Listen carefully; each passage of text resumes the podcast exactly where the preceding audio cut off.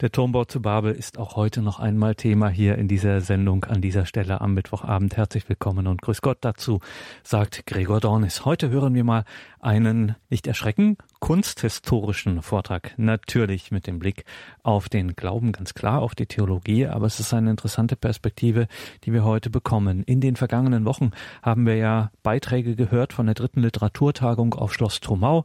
Dort gibt es eine Hochschule, das Internationale Theologische Institut, eine ganzheitliche katholische Ausbildungsstätte, die es in dieser Form wirklich nur dort in Niederösterreich in Trumau gibt. Das Internationale Theologische Institut, ein eigener Campus, den immer mehr Studierende aus aller Welt und insbesondere jetzt auch vermehrt aus dem deutschsprachigen Raum für sich, für die eigene Biografie entdecken.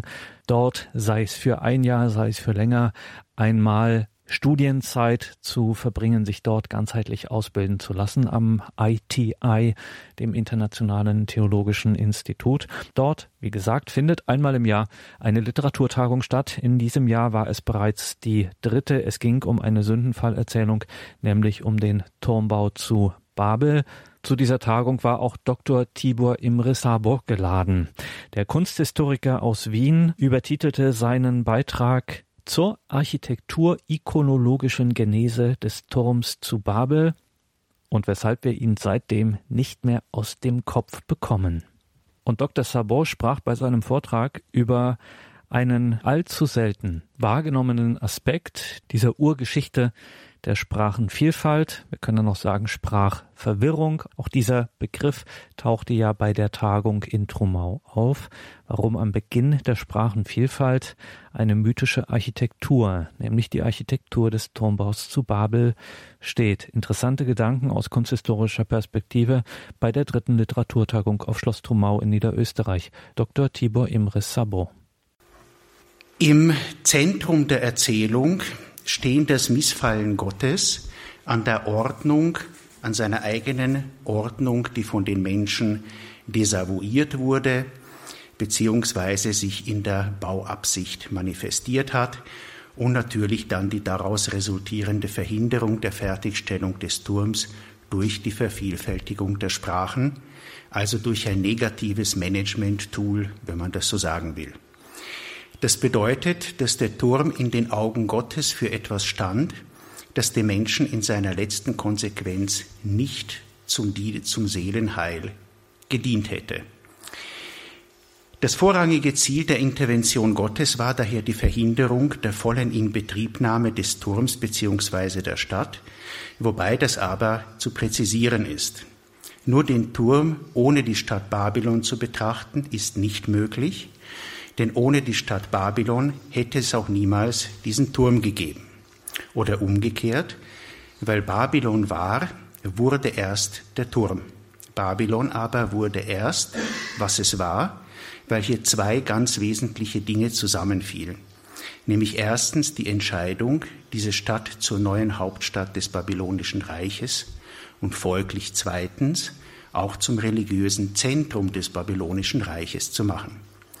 Erst weil das alles so geschah, musste man, wie damals üblich, das ist heute schon verklungen, auch diesen Turm errichten, ohne den Babylon weder die Hauptstadt noch das religiöse Zentrum des Reiches hätte sein können.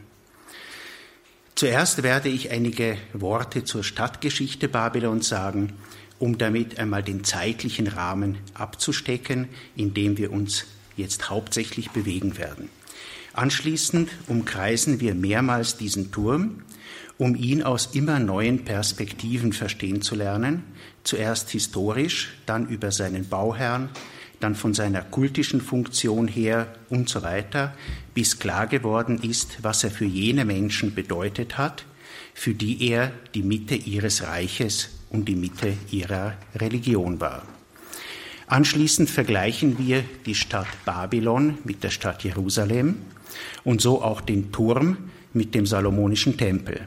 Dann folgt ein kurzer Vergleich mit dem himmlischen Jerusalem, auch das war schon heute ein Gedanke, um schließlich am katholischen Kirchenbau, das wird neu sein, zu zeigen, wofür dieser Tempelturm eigentlich stand und was Gott an ihm so sehr missfallen haben musste, dass er seine anhaltende Ingebrauchnahme verhinderte. Mesopotamien gilt, zumindest wird das aus nichtchristlicher Perspektive immer wieder so behauptet, als Wiege der Zivilisation.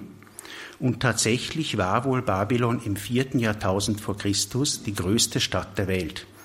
Und wenn man bedenkt, dass der Name Babylon so viel heißt wie Tor der Götter oder Tor Gottes, und zwar auf die Erde hinab, lässt sich erahnen, welche Art von Zivilisation hier in der Wiege lag nämlich eine, die Zivilisation nicht, wie das Christentum, vom Heilsplan Gottes her und also auch nicht mit Blick auf die Offenbarung und vom letzten Ziel aller Schöpfung her begreift, sondern anders. König Sargon von Akkad ließ Babylon 2300 vor Christus zerstören, doch die Stadt wurde schon bald wieder aufgebaut, um dann von König Hammurabi, also ab ungefähr 1700 vor Christus die Hauptstadt des babylonischen Reiches zu werden. Stadtgott von Babylon war bzw. wurde damals Marduk, den die Heilige Schrift auch Bel, Baal, Beelzebub, Satan oder Teufel nennt. Und als Stadtgott der neuen Reichshauptstadt wurde er natürlich auch flugs zur höchsten Reichsgottheit überhaupt erhoben und mit Tempeln geehrt, so zum Beispiel mit jenem, den man auf die Spitze des Turms zu Babel setzte. Der vielleicht bekannteste und mächtigste Herrscher Babylons und letzter Bauherr des Turms war König Nebukadnezar II., unter dessen Regentschaft die im Alten Testament heute schon einige Male geschilderten Ereignisse inklusive des babylonischen Exils, also der Deportation jüdischer Intellektueller von Jerusalem nach Babylon stattfanden. Die Jahrhunderte ab Nebukadnezar II. bis zum Perserkönig Xerxes I. um die Mitte des fünften vorchristlichen Jahrhunderts galten als die Blütezeit der Stadt, doch als die nachchristlichen babylonischen Könige ihre Residenz verlegten, verfiel damit Babylon zusehends. Aus biblischer Perspektive ordnen sich der Turm respektive der babylonische Marduk-Kult zeitlich, auch das ist heute schon angeklungen, zwischen die Sintflut und die Reise Abrahams nach Haran ein, womit der Erzählung noch in die Zeit der Übertretungen der göttlichen Vorschriften durch die Menschen gehört. Der Tempel als Brennpunkt des vorherrschenden Denkens steht im Zentrum auch des frühen Gemeinwesens. Er ist nicht nur geografisch, also stadtgeografisch und religiös, sondern natürlich auch politisch und wirtschaftlich, ökonomisch die Mitte der Stadt, die ihrerseits, und das ist hier sehr wichtig, als getreues Abbild des Universums, des Kosmos ausgewiesen ist, ebenso wie übrigens auch der salomonische Tempel in Jerusalem und jeder römisch-katholische Kirchenbau, ob zwar diese heilsgeschichtlich natürlich eine andere Akzentuierung haben als der babylonische Turm bzw. Tempel. Vom Bauwerk Tempel geht also, und das wollte hier gesagt sein, so oder so jedes ordnende Prinzip des diesseitigen Gemeinwesens aus. Einen Vorgängerbau dürfte es in Babylon schon lange vor dem im Alten Testament erwähnten Turm, der übrigens Etemenanki hieß und eine Zikurat, das heißt ein Stufentempel bzw. ein heiliger Berg war, gegeben haben. Der Assyrerkönig Sanherib zerstörte Babylon 689 vor Christus und damit auch den Vorgängerbau unseres Turms. In der Folge wurde Babylon natürlich wieder einmal aufgebaut und mit der Stadt ebenso auch der Etemenanki. Besonders engagiert am Wiederaufbau waren König Nebukadnezar II. sowie schon vor ihm sein Vater und Vorgänger Nabopolassar. Die relative Fertigstellung des Neubaus ist in die Jahre der Belagerung Jerusalems durch den babylonischen König zu datieren, das war im Jahr 605 vor Christus, andere Quellen sprechen von 604, für uns hat das keine Bedeutung, und des Beginns der Verschleppung jüdischer Intellektueller nach Babylon, also auf die ersten Jahrzehnte des sechsten Jahrhunderts vor Christus, das reicht uns. Xerxes I. zerstörte schließlich im Jahr 478 vor Christus den Marduk-Tempel erneut und diesmal dauerhaft obwohl es an ernsthaften Bemühungen zum Wiederaufbau auch in der Folgezeit nicht mangelte. Dazu ein Beispiel. 331 vor Christus eroberte niemand geringerer als Alexander der Große die Stadt, befahl die Wiedererrichtung von Etemenanki und setzte seinen Feldzug gen Osten fort. Weil aber die Instandsetzungsarbeiten bis zu seiner Rückkehr nach Babylon, das war im Jahr 323 vor, überhaupt keine Fortschritte gemacht hatten, ließ er die bereits verwitterten Reste abtragen, um überhaupt einen Neubau ins Auge zu fassen. Doch Gott beendete die irdische Lebensspanne Alexanders noch im selben Jahr, und so kam schließlich am Platz, wo vormals der Turm gestanden war, niemals wieder ein Ziegel auf den anderen. Auch spätere Versuche der Neuerrichtung gingen über die Beseitigung von Resten des Bauschutzes nicht mehr hinaus. Und als die Residenz der Könige, wie gesagt, überhaupt verlegt wurde, verfiel damit Babylon zusehends in die Bedeutungslosigkeit, wurde aufgegeben und verschwand schließlich sogar von der Landkarte. Nebukadnezar II. gilt als durchsetzungsstarker Herrscher und semisakrale Königsfigur und steht in dieser Funktion in direktem Austausch mit dem obersten Reichsgott, mit Marduk. Er ist oberster Religionsherr und Priesterkönig. In der Bibel wird er einerseits als besonders grausam beschrieben, andererseits durch die Propheten auch als Werkzeug Gottes zur gerechten Bestrafung der Juden dargestellt. Die Schilderungen im Buch Daniel, die hauptsächlich die jüdische Blickrichtung auf Nebukadnezar spiegeln, vermittelt ihn uns als einen Mann, der zwischen dem Einfluss Satans und der Akzeptanz Gottes hin und her pendelt, so wie dieses Pendel letztlich auch Meilensteine jüdischer Geschichte beschrieben hat, die im Alten Testament steht. Trotzdem ist es uns nicht ohne weiteres möglich, von der historischen Begebenheit jene Zeichen und symbolhaften Bezüge zu erschließen, die uns überhaupt zum Verständnis des Turms führen.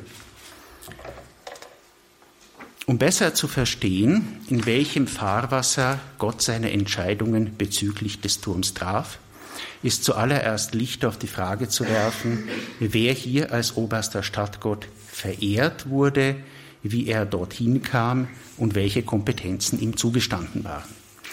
Marduk war, wie gesagt, der Hauptgott des babylonischen Pantheons. Er übernahm von Babylon ausgehend die Funktion der bisherigen Götter Trias, An, Enil und Enki beziehungsweise des Götterquartetts, zudem noch Ninmach als weibliche Gottheit zur ansonsten männlichen Trias sich hinzugesellt.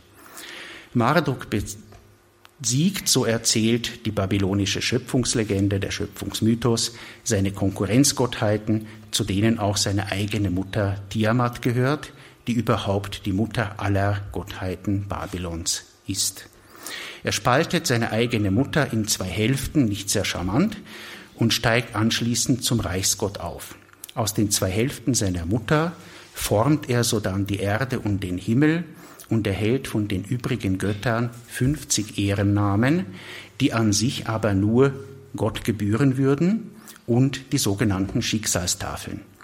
Weitere Attribute sind der Marduk-Drache und der Spaten bzw. ein Ruder. Seinen Thron errichtete er in Babylon, das er damit zum neuen Zentrum der Welt und des Universums macht, mit dem Ziel, letztlich einen Menschen zu erschaffen, der sich von Gott emanzipiert. In der Bibel wird Marduk mit dem Teufel gleichgesetzt und in der bildenden Kunst Babyloniens ist in Folge zu beobachten, wie sich die Götter in Menschengestalt hüllen und ganz menschliche Charakterzüge annehmen. Die Kunst der Griechen wird diese Entwicklung von den Götterfiguren Ägyptens übernehmen, auf ihren Höhepunkt führen und in der Welt verbreiten. Und das in sie eingeschlossene Denken freilich über Zwischenstufen, bis an die gegenkatholische Aufklärung des 17. und 18. Jahrhunderts weiterreichen, von wo aus sie bis zum heutigen Tage wirkt.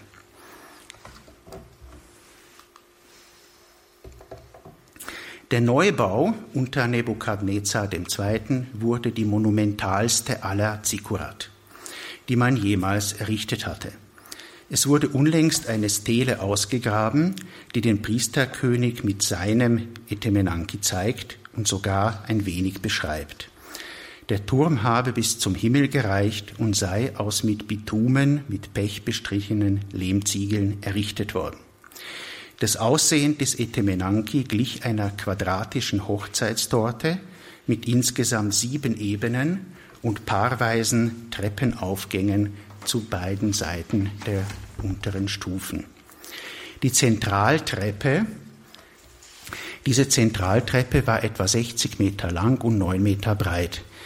Es folgen fünf weitere Stufen und schließlich auf der Spitze der eigentliche Tempel seit einem, samt einem riesigen Thron und einem Tisch von angeblich ebenfalls gigantischen Ausmaßen, wie Herodot in seinen Beschreibungen zu wissen vorgibt. Auf der Stele abgebildet ist ferner der Grundriss des Etemenanki mit einem Pfeiler-Nischendekor auf seinen Außenwänden und den inneren Räumen, die eine zentrale Zella umschlossen, die jedoch nicht quadratisch, sondern leicht rechteckig war. Man sieht hier, dass es nicht ganz quadratisch, sondern rechteckig ist. Das wird noch eine besondere Rolle spielen, wenn wir uns anschauen, ähm, wie sich der Tempel in moderne Architektur transformiert. Gemäß einer Hochrechnung bestand der Bau aus etwa 17 Millionen Ziegeln, maß auf der einen Seitenlänge etwas über 91 Meter, auf der anderen etwas über 91 Meter und war auch 91 Meter hoch und besaß damit die Grundmaße eines Würfels, was für das richtige Verständnis dieses Bauwerks noch einmal eine Rolle spielen wird. Die inneren Maße des Etemenanki betrugen, wie man heute weiß, exakt 120 mal 120 babylonische Ellen, die miteinander multipliziert 14.400 Quadratellen ergeben. Spätestens hier dürfen bei jenen, die die Offenbarung des Johannes gerade im Kopf haben, Alarmglocken schrillen, denn die sind auf 144 gekürzt, die Maße der Umfassungsmauer und natürlich entsprechend proportional auch die Höhe des himmlischen Jerusalem, das ebenfalls eine Würfelform besitzt. Bloß in Babylon beziehen sich diese Maße auf jenes Bauwerk, das als Thron und Hauptkultstätte Satans auf Erden gilt. Dieser Bezug wird unterstützt durch die sieben Ebenen, aus denen der Etemenanki errichtet war und die die sieben Planetenhimmel, also die sieben beweglichen Himmelskörper unseres Sonnensystems, Sonne, Mond, Merkur, Venus, Mars, Jupiter und Saturn symbolisieren und damit das Universum repräsentieren.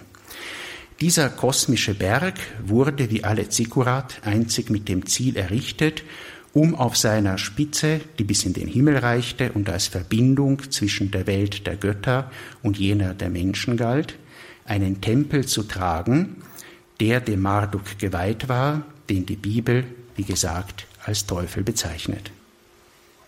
Den Keilschriftquellen zufolge waren Zikkurat und Tempel mit bläulich glasierten Ziegeln und Edelsteinen verziert, ähnlich dem himmlischen Jerusalem gemäß der Apokalypse-Vision des Johannes. Natürlich war mit einer solchen Verzierung kein Gebäudeschmuck im Sinn des Slogans vom schöner Wohnen gemeint, sondern eine mystische Kompetenz beziehungsweise eine symbolische Bezugnahme ausgedrückt, die sich uns über die Bedeutung der Farbe Blau erschließt. Nach der Farbe Rot ist Blau die zweite sogenannte Kulturfarbe, die der Mensch in Gebrauch nimmt. Zugleich ist Blau trotz der Farbe des wolkenlosen Himmels und des Wassers die seltenste Farbe in der Natur weil sie in gasförmigem und flüssigem Aggregatzustand vom Menschen natürlich weder eingefangen noch festgehalten und verarbeitet werden kann.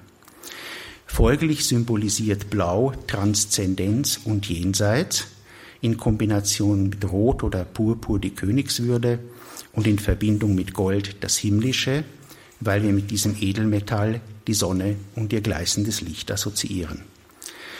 Den Sprechwert bzw. die Stimme und Artikulationskraft der blauen Farbe hat man sich also hier zunutze gemacht, indem man bestimmte Ziegel in dieser Farbe glasierte und auch sonst einigen Aufwand betrieb, damit dieser künstliche Berg auch mittels seiner Farbigkeit etwas ausdrücken konnte, und zwar gemeinsam mit den sieben Ebenen, aus denen er ja bestand, das Einfallstor der Götter in die Welt der Menschen, beziehungsweise das Band zwischen Himmel und Erde, das die kosmische Ordnung und das Gleichgewicht aller irdischen Kräfte und überirdischen Mächte zusammenhalten sollte.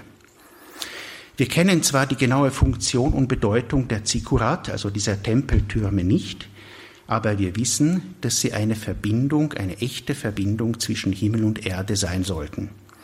In diesem Sinn bedeutet der Name Babylon Tor der Götter oder Tor Gottes und damit heiligten die Idee und der Anspruch des Namens seine Trägerin, die Stadt, und machten sie dadurch zur heiligen Stadt und zur geordneten Welt, zum Mittelpunkt und zum Kosmos schlechthin. Damit korrespondierend bedeutet der Name Etemenanki eben nicht weniger als das Haus, das das Fundament von Himmel und Erde ist und beide Sphären wie ein Band zusammenhält.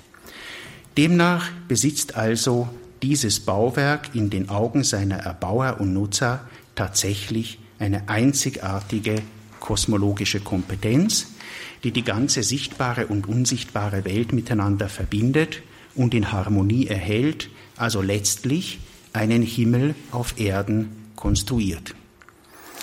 Zikurats sind demzufolge künstliche Erhebungen, heilige Berge oder Gebirge mit Höhenheiligtümern auf ihrer Spitze, die diese Verbindung mit der Zeit und dem Raum der Götter herstellen würden.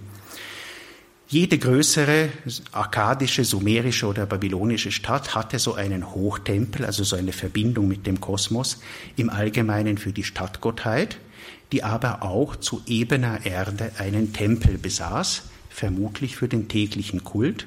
In den Hochtempeln wurden die besonderen Kulte abgehalten, wie zum Beispiel die Erneuerung der Weltgründung, das Neujahr und all solche Sachen.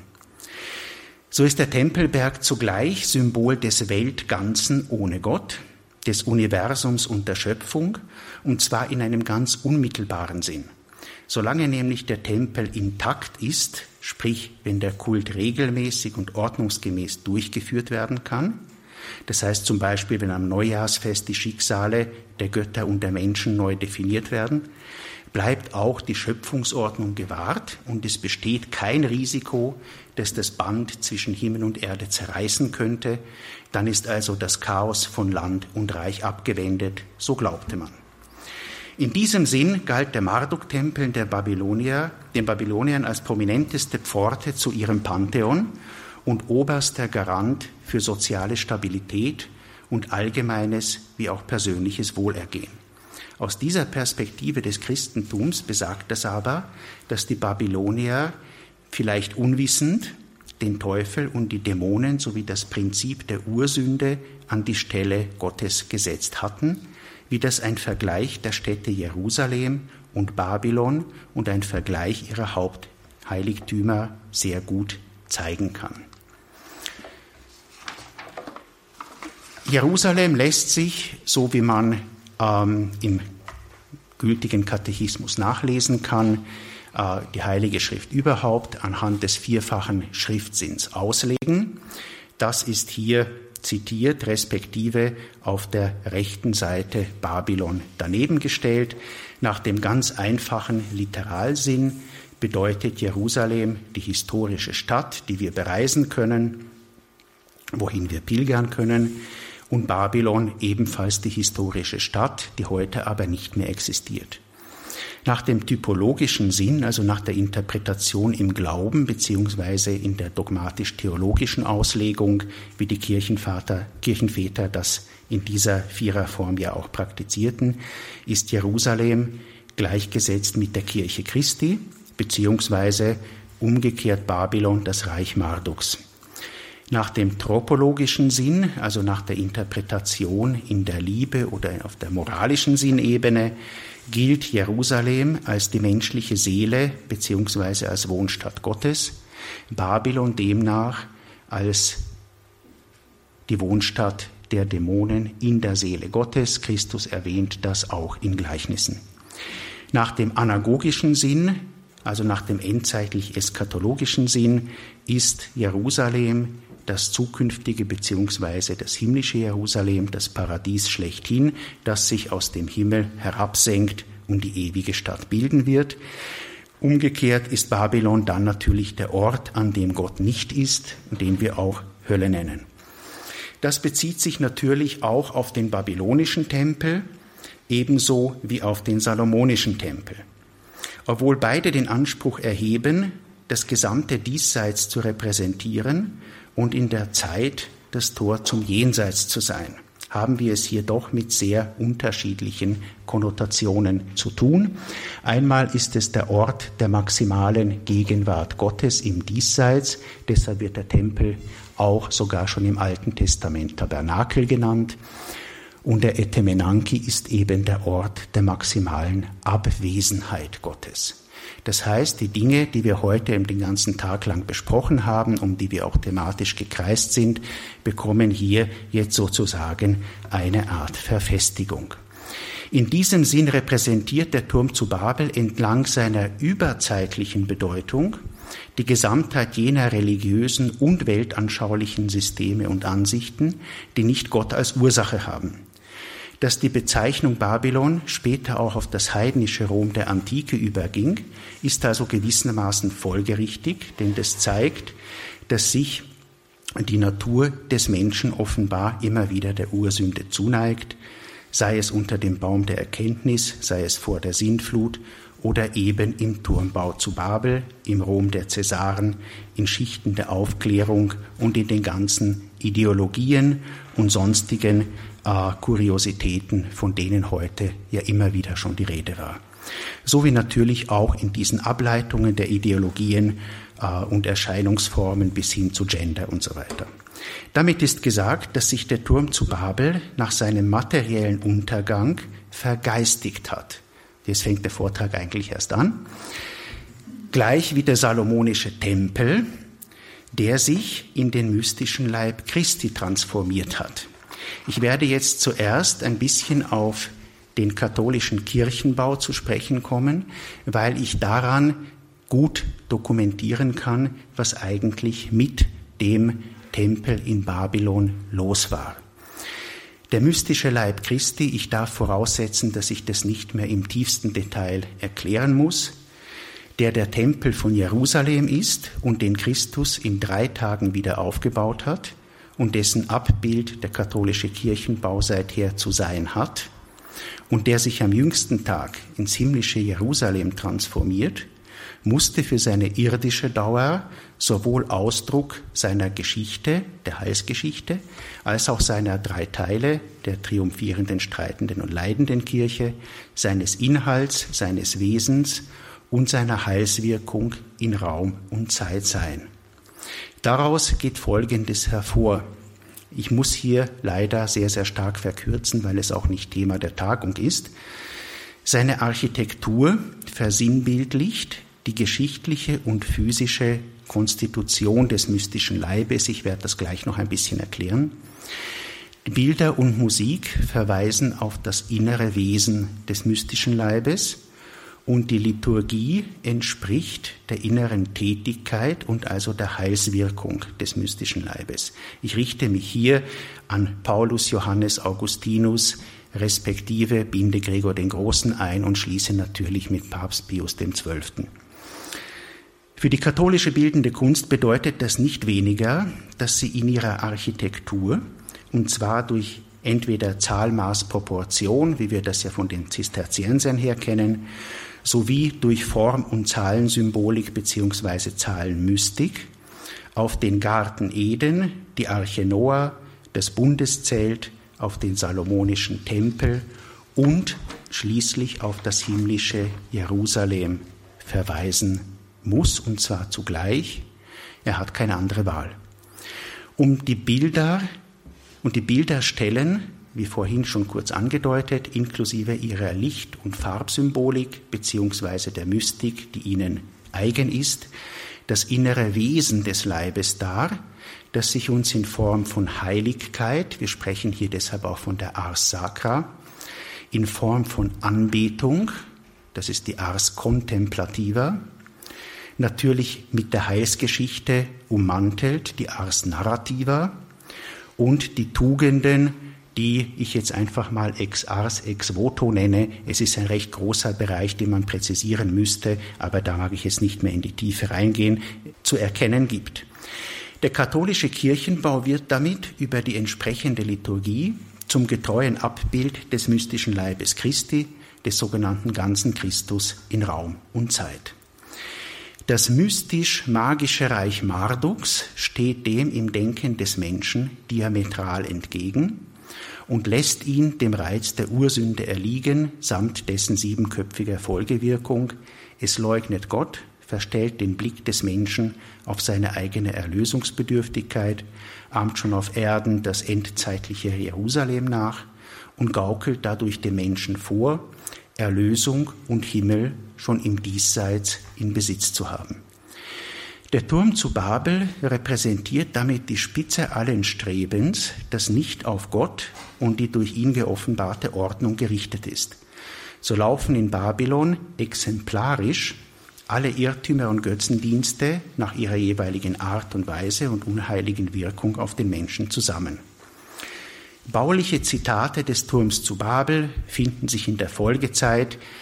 Ich erwähne nur zwei Beispiele bei den Maya und den Azteken sowie in verkürzter Form in so gut wie allen nichtchristlichen religiösen Äußerungen der Baukunst und ihrer Raumtheorien. Den jüngsten Höhepunkt aber bildet zweifellos das Luise-Weiß-Gebäude des Europäischen Parlaments in Straßburg. Damit schließe ich den Kreis zur Magnifizenz, der in der Früh über Brüssel kurz gesprochen hat. Ich darf mir die Freiheit nehmen, von Brüssel nach Straßburg mit Ihnen zu fahren. Vieles ist zu der unübersehbaren Ähnlichkeit der beiden Türme schon gesagt und spekuliert worden. Und mit ein wenig Fantasie lassen sich bestimmt noch einige ideenimmanente Parallelen oder Momentaufnahmen herausstellen. Doch was am Ende entscheidet, ist nicht diverse Spekulation, sondern sind nüchterne Fakten, und diese ressortieren nun einmal geradewegs zur Architekturikonologie, die aus mehreren Blickrichtungen Folgendes bestätigen kann. Der Etemenanki war das bestimmende Vorbild für das Luise-Weiß-Gebäude in Straßburg, das sich uns nunmehr als ein nach oben geöffneter Rundtempel mit ovaler Zella präsentiert – wie dazu analog der Etemenanki eine quadratische Grundform mit leicht rechteckiger Zella besaß. Sie erinnern sich, ich habe darauf hingewiesen, und deren Längsachsen sich da wie dort an ihren Zugangsrampen orientieren. Dass das Gebäude gerundet ist in Straßburg, dient lediglich seiner besseren Erkennbarkeit als Turm zu Babel, weil Peter Bruegel diesen auf seinem berühmten Gemälde, das ja auch die Titelseite dieser Tagung ziert, rund dargestellt hatte und damit eine Verwechslung mit irgendeinem anderen Bauwerk gar nicht mehr möglich sein sollte. Herzlichen Dank für Ihre Geduld.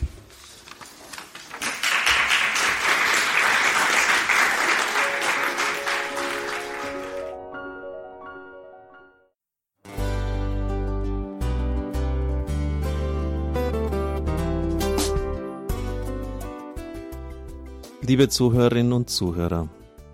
Vielen Dank, dass Sie unser CD- und Podcast-Angebot in Anspruch nehmen.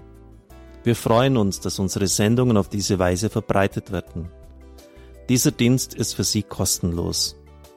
Für uns ist er allerdings mit einem nicht unerheblichen finanziellen Aufwand verbunden.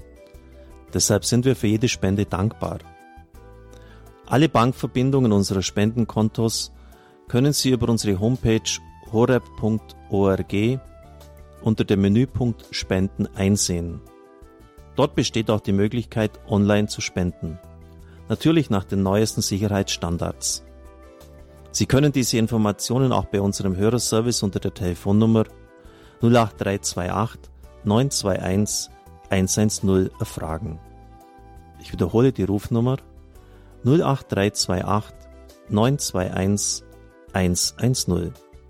Vergelt's Gott für Ihre Unterstützung. Ihr Pfarrer Kocher.